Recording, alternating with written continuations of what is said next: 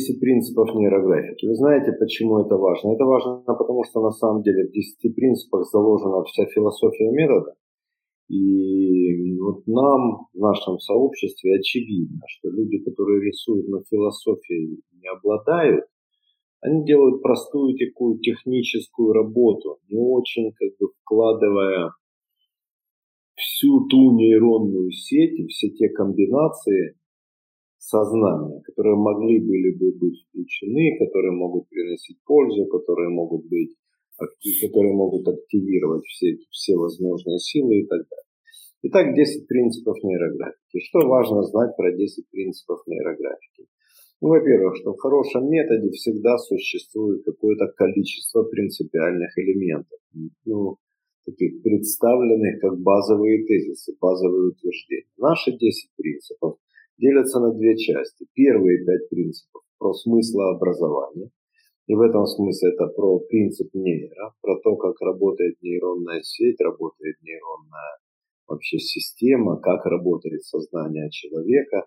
Наше предположение об этом, потому что скептик такой последовательный, навязчивый скептик начнет говорить, откуда они знают, как все на самом деле происходит. Правда в том, что никто не знает, как на самом деле происходит работа мозга, но есть множество школ, которые строят свои предположения в зависимости от эффективности использования тех или иных предположений. Мы говорим, одна школа лучше, другая хуже, хуже или те или иные принципы, гипотезы больше похожи на правду или меньше похожи на правду. Наши гипотезы очень похожи на правду, очень правдивы, просто потому что как-то каждый рисунок, который создают люди квалифицированно, дает положительный результат. Каждый, вот не один из десяти, не один из ста, не один из тысячи, вот просто каждый рисунок работает с позитивным результатом. Это, конечно, стоит отмечать и отсюда петь хвалу этим самым десяти принципам. Итак, пять смыслообразующих принципов. Образ интегрирует смыслы. Смыслы концентрируют состояние. Проблема порождения разума. Решение обладает качеством бионики. Гармония ведет к удовлетворению. Постараюсь достаточно коротко, достаточно коротко преподнести вам это, ну, расшифровать. Почему коротко? Потому что на самом деле Каждый принцип можно расшифровать в хорошую полуторачасовую беседу с иллюстрациями, с предположениями, с интересным каким-нибудь дискурсом. Но сейчас нам важно одно понять, что образ, как некоторая фигура, потому что образ это всегда замкнутая фигура. Образ складывается тогда, когда у нас есть, в конце концов, замкнутая сложная фигура, иногда очень сложная. Например, голова быка, как на этой картинке, или нейродрево, или ангел, или что-нибудь, это очень сложная фигура, но этот образ, визуальная презентация того или иного явления в жизни интегрирует в себе весь набор смыслов, которые этому образу принадлежит. Кто-то видит дерево и говорит, о, смысл дерева рост. Другой смысл дерева плоды. Третий смысл дерева рост человека. Четвертый говорит, что смысл дерева украшение пространства. Пятый говорит, что смысл дерева, э, я не знаю, иллюстрация структуры и так далее, и так далее. Сколько людей, столько смыслов. И все они интегрированы в образе дерева в данном случае. То же самое в образе человека, то же самое в образах геометрических фигур. Когда я упоминаю про геометрические фигуры, коллеги имеют в виду, что нейрографика как максимально абстрактная Э, графическая школа прежде всего использует в своих построениях, в своих композициях простые геометрические фигуры. Квадрат, квадрат, треугольник, круг. Почему? Потому что эти геометрические фигуры включают в себя максимальное количество смыслов.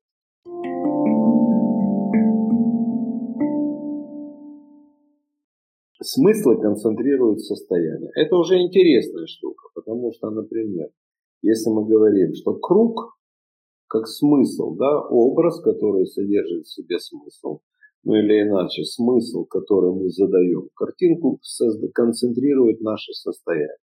Мы берем круг. Кто-то говорит, что это ходьба по кругу, и у него может быть состояние уныния. А кто-то говорит, что круг – это целостность, и у него концентрируются другие состояния. Возвышенность и одухотворенность. Кто-то говорит смысл, э, мое развитие и отсюда состояние, которое ведет куда-то в будущее. Кто-то придает какому-нибудь образу смысл, что это стагнация моей жизни, и отсюда вырастает состояние организма совсем упадническое и так далее, и так далее. Сами смыслы, которые мы придаем как ключевые идеи, они концентрируют состояние организма. Они собирают их в какую-то силу, собирают их в какую-то а, собирают в какую-то константу, и потом от этих состояний у нас начинает развиваться то или иное, та или иная стратегия мышления. Поэтому мы всегда отслеживаем, какие смыслы мы придаем а, тем или иным явлениям жизни, или иначе образом в рисунке, для того, чтобы управлять своим состоянием. В конце концов, управление состоянием – важнейшая величина, а соотношение смыслов и состояний позволяет нам расшифровать свое собственное устройство. Ведь если смысл вызывает дурное состояние, есть смысл перерисовать этот самый смысл, есть потребность перерисовать этот смысл. Зачем? Чтобы получить максимально эффективные, лучшие состояния. Состояние любви, состояние производительности, состояние, не знаю, состояние счастливого бытия. Третий принцип. Про, проблема есть порождение разума. Это очень правильно, это очень психологично, это очень научно. Во-первых, следует помнить, ни у кого бы на этой планете нет проблем, кроме людей. И никто не оснащен таким разумом, заметьте, ни умом, ни системой мышления, именно разумом, кроме человека на этой планете. Проблемы мы создаем сами себе за счет того, что наш ум обладает приставкой «раз», разлучающий, разделяющий, разъединяющий. И всегда наше мышление, построенное на принципе аналитическом сравнения, ведет к какой-то проблематике. Как только мы начинаем сравнивать что-то там, свое прошлое со своим настоящим, свое настоящее с настоящим ближайшего нам соседа, у нас тут же появляется проблема. Например, мы говорим, мы живем лучше других. Это проблема, потому что наше качество жизни связано с тем, как живут другие. Вот. И в этом смысле разумность и аналитический способ мышления, сравнительный способ мышления, на самом деле ведет нас к рождению тысяч проблем. И, конечно, нейрографика э, вносит свою лепту в это такое базовое предположение человеческой жизни, снимая аналитическую, аналитический способ мышления. Либо предлагает прежде аналитического способа мышления геометрическое, то есть гешталь, то есть целостную картинку бытия. А когда у нас есть целая картинка бытия, мы можем сравнивать его элементы, но при этом целостная картинка уже сложена, и она как образ создает определенные смыслы и концентрирует состояние. Поэтому целостное изображение, целостное изображение снимает те проблемы, которые являются, а, которые являются порождением разума. Еще раз, я говорю об этом достаточно коротко сейчас, так сказать, э, конспект, ну, как бы на уровне конспекта, для того, чтобы мы могли дальше и больше эти вещи осмыслять и помнить, когда работаем сами с собой, либо работаем, э, либо работаем с нашими клиентами, студентами, учениками. В конце концов, эти заповеди это ведут нейрографику по всему миру, и мы должны уважать те самые базовые основания, которые ну, делают наше движение общим.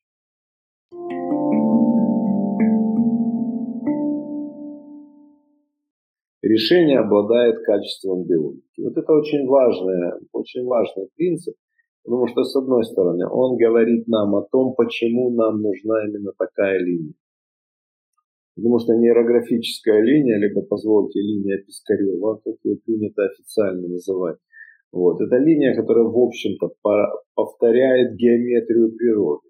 Странно звучит понятие геометрия природы, потому что а, геометрия это как будто бы то, что мы можем построить. Геометрическую линию мы не можем построить, мы ее можем только нарисовать, используя там, простейший принцип. Принцип о том, что мы не знаем, как будет происходить следующий момент.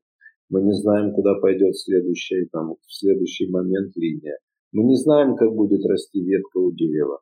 Мы не будем знать, мы не знаем, как будет расти сам ствол дерева.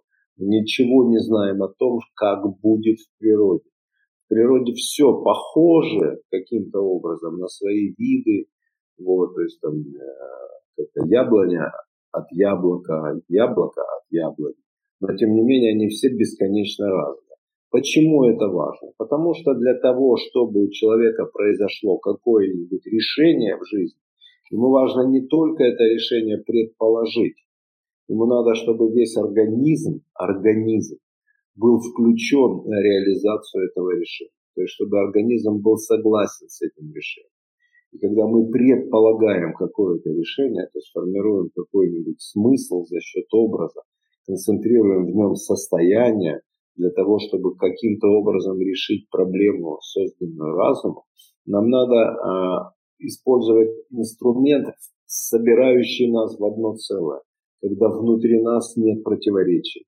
Когда это не то же самое, что ум решил, а руки отказываются делать, а ноги вовсе не несут. Нет.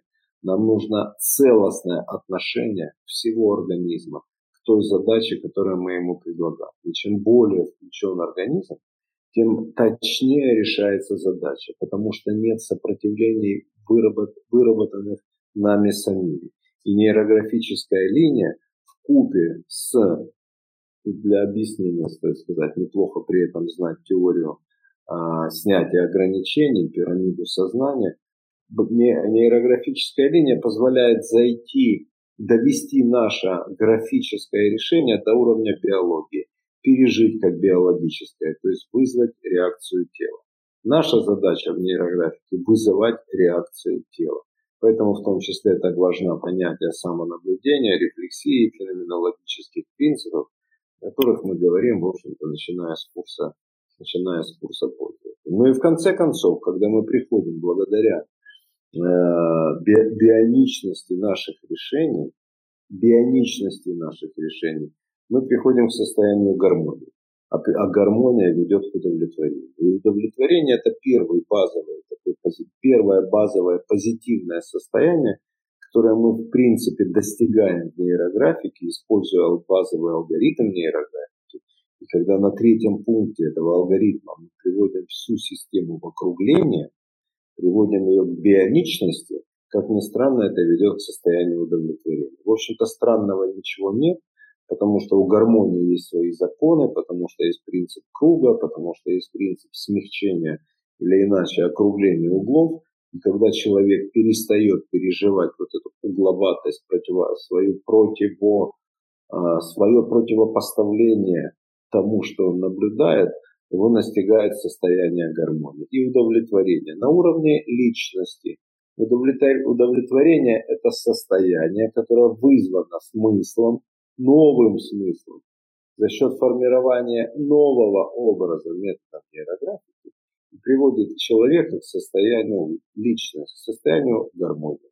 В этом смысле дальше алгоритм предлагает и наполнение состояния, превышение состояния.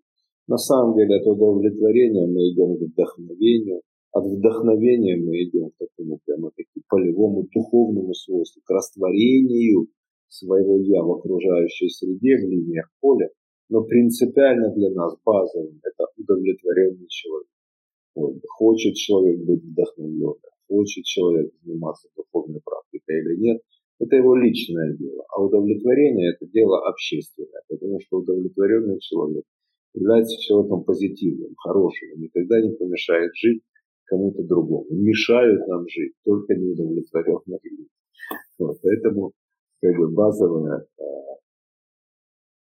базовое это состояние удовлетворения.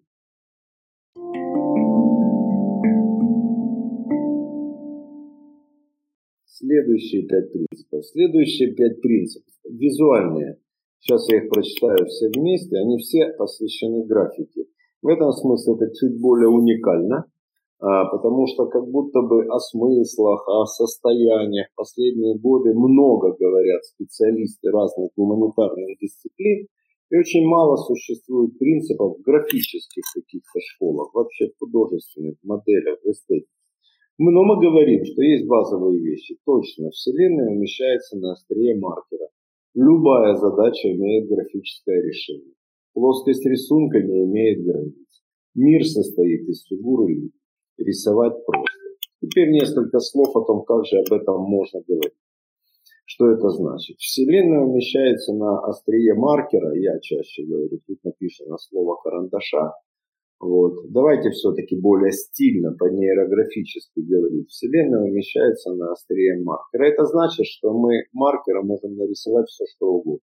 Мы можем создавать такие образы, такие изображения, которые включают в себя всю Вселенную. В принципе, мы даже можем провести один большой круг, назвать его словом, смыслом Вселенная, и у нас Вселенная окажется на листе нашей бумаги. Даже если бумага формата А5, А6, А7, А8, не знаю, есть ли формат А12, но если есть, то и туда можно поместить Вселенную, которая находится на острие. В общем-то, этот принцип говорит о том, что нарисовать можно все. Нарисовать можно все. И в этом смысле мы утверждаем, что наш язык, наша, наша нейрографическая практика универсально, несмотря на то, какие задачи перед собой ставит человек.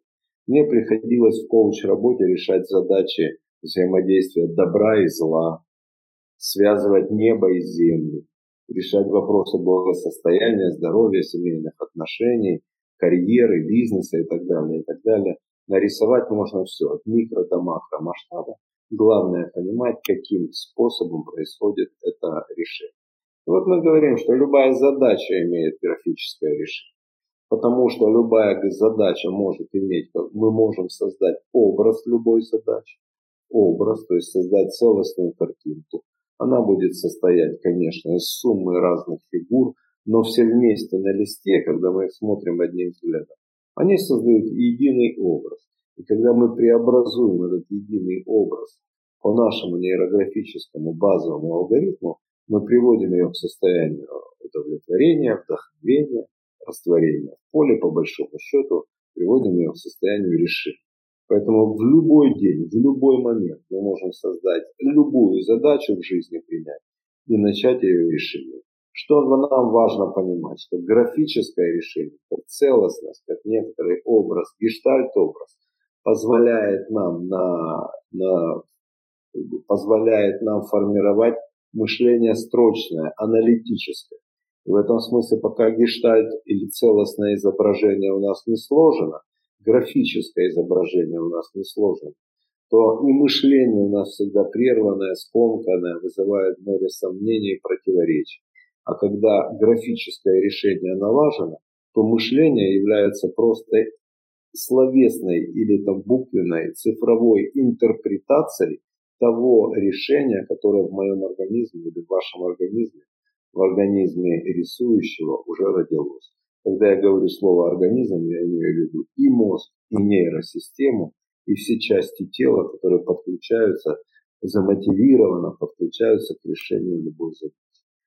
Плоскость рисунка не имеет границ. Это очень важный принцип, потому что очень много вопросов возникает. А если у меня не помещается на моей страничке? Вы можете рисовать на формате А3, А2, А5, А8, А1, А0. И энергии у вашей работы будет так много, что она не помещается на листе. Положите за этот лист какой-нибудь следующий. Плоскость рисунка не имеет границ. Поэтому, если вам не хватает формата листа, приложите за этот лист еще какой-то. Приклейте еще один лист. Прислоните лист к стене и начните рисовать на стене, если поверхность стены позволяет. Ну, то есть там обои не в ущерб домашнему хозяйству, не в ущерб общественному порядку. Продолжайте линию туда, где она, куда она тянется, пока у вас есть энергия, но или иначе мотив, чувство, сила, характер – двигать эту линию в этом направлении, понимая, что она выражает тем или иным образом ваши смыслы, если она выражает ваши смыслы. С другой стороны, плоскость рисунка может быть меньше формата, меньше формата листа. И мне очень часто задают вопрос, а если надо ли линии доводить до конца листа? Всегда ли это надо? Коллеги, это надо тогда, когда мы хотим обозначить пункт 4.1 базового алгоритма «Фигура и фон». Мы должны показать, что мы уважаем фон, что мы на свой фон или на фон фигуры, которая всегда является отражением моего эго, мы всегда на фоне создаем некоторое изображение, отражающее нашу коммуникацию с внешним миром. Но речь касается не края листа. Потому что плоскость рисунка не имеет границ ни в максимальную, ни в минимальную сторону. А это значит, что рисунок может быть меньше формата листа. И вообще нет обязательств доводить линии до краев. В конце концов, мы можем лист обрезать, взять в рамку, и тогда линии автоматически для глаз окажутся за пределами, ну, в пределах края. Вот. Поэтому спокойно, мягко, пожалуйста, относитесь к границам, понимая, что иногда формирование границ создают, собственно, образ, объект, который концентрирует в себе смысл. Вот. А иногда, иногда нам надо эти границы проходить собственными руками. Трансформация границ дает возможность быть гибкой личностью, либо просто сделать жесткую какую-то практику, жесткую проблематику, сделать мягкой и проникая. В конце концов, работа с границами, работа с границами, это принципиальная задача у психологов всех видов. Когда мы говорим, что мы художники, нейрографы, мы подразумеваем, что мы такие художники, которые психологически очень хорошо э, подкованы вот, но продолжаем настаивать, что мы более всего художники, в том числе, потому что это более высокий статус, чем любой статус ученых.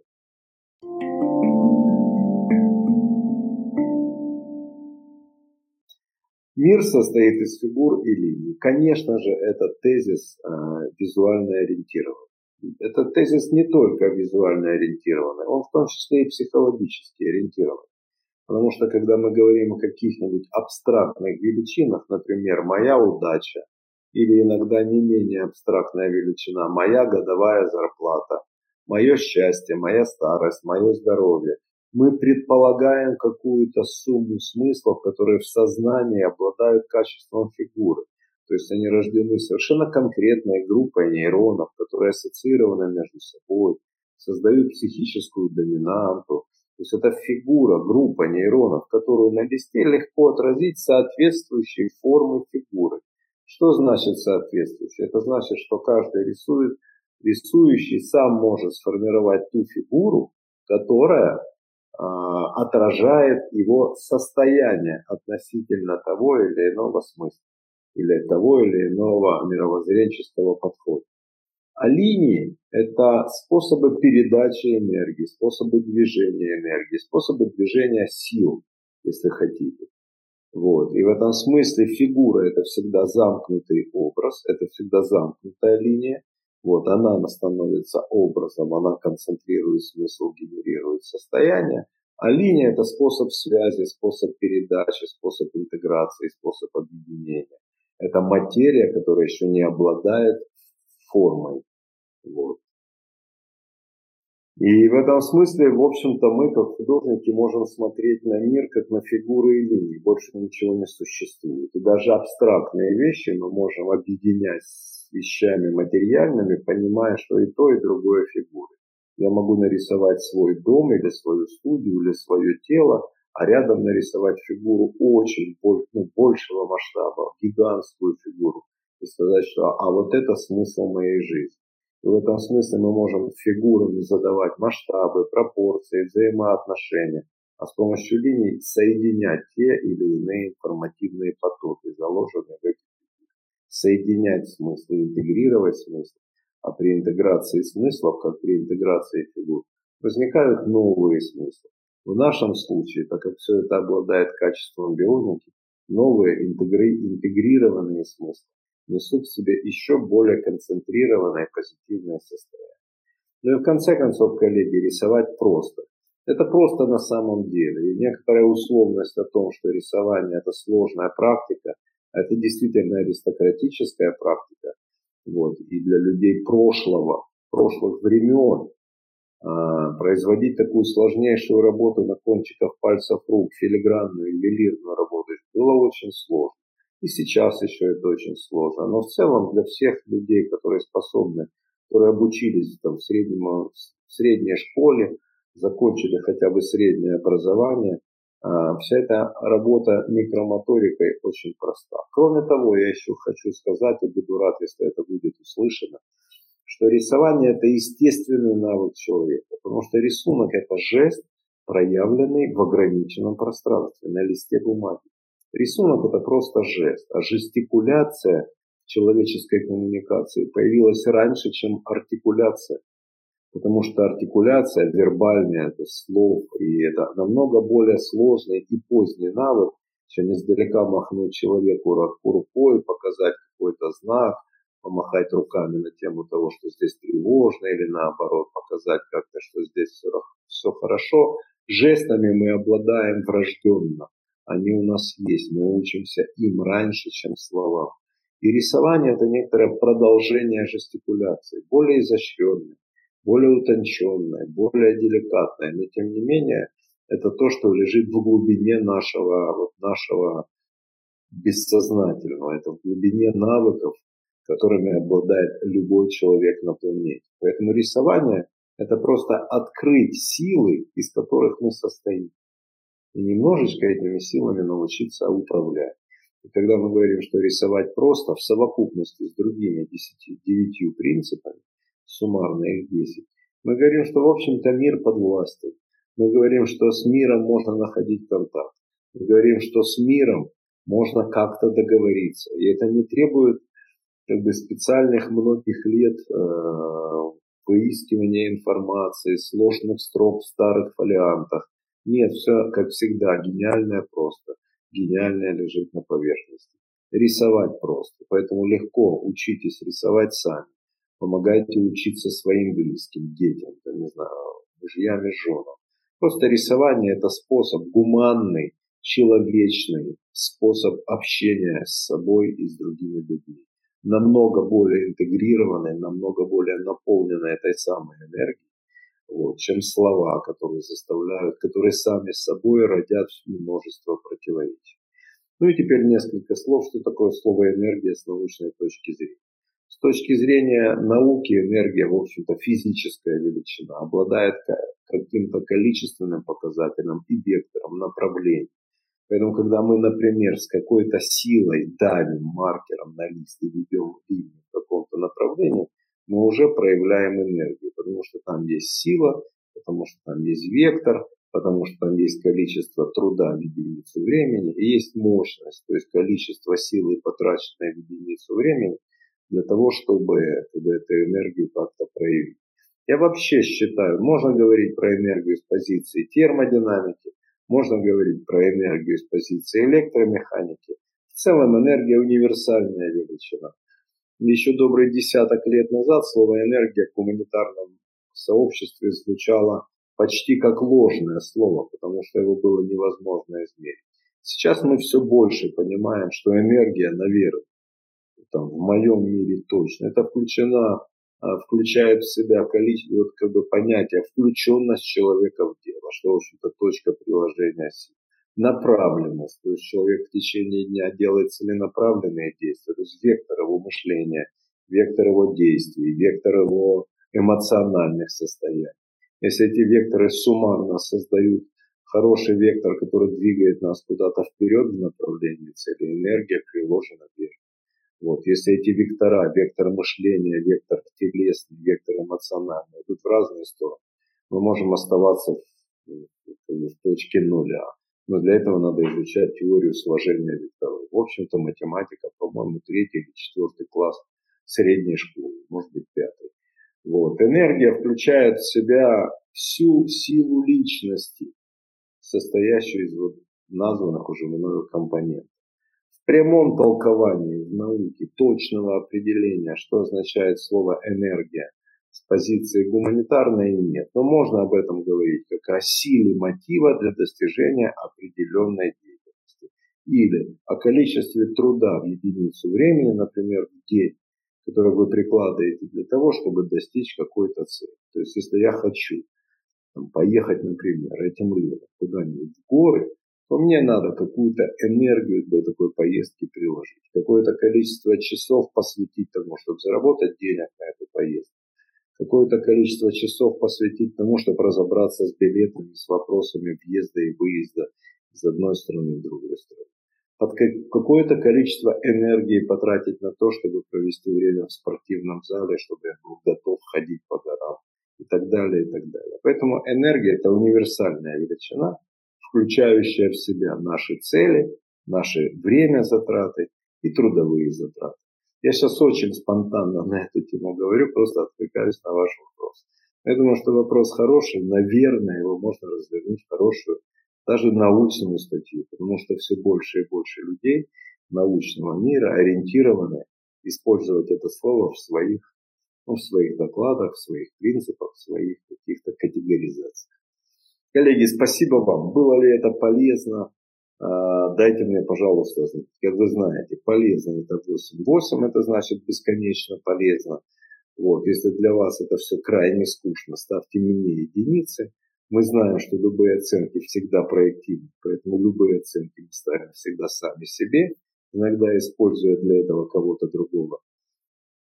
Вот. Но мне просто хочется, чтобы мы глубоко и ясно понимали метод чтобы, знаете, чтобы вот как будто бы простые теоретические истины не оставались за бортом, собственно, самой работы, которая требует энергии.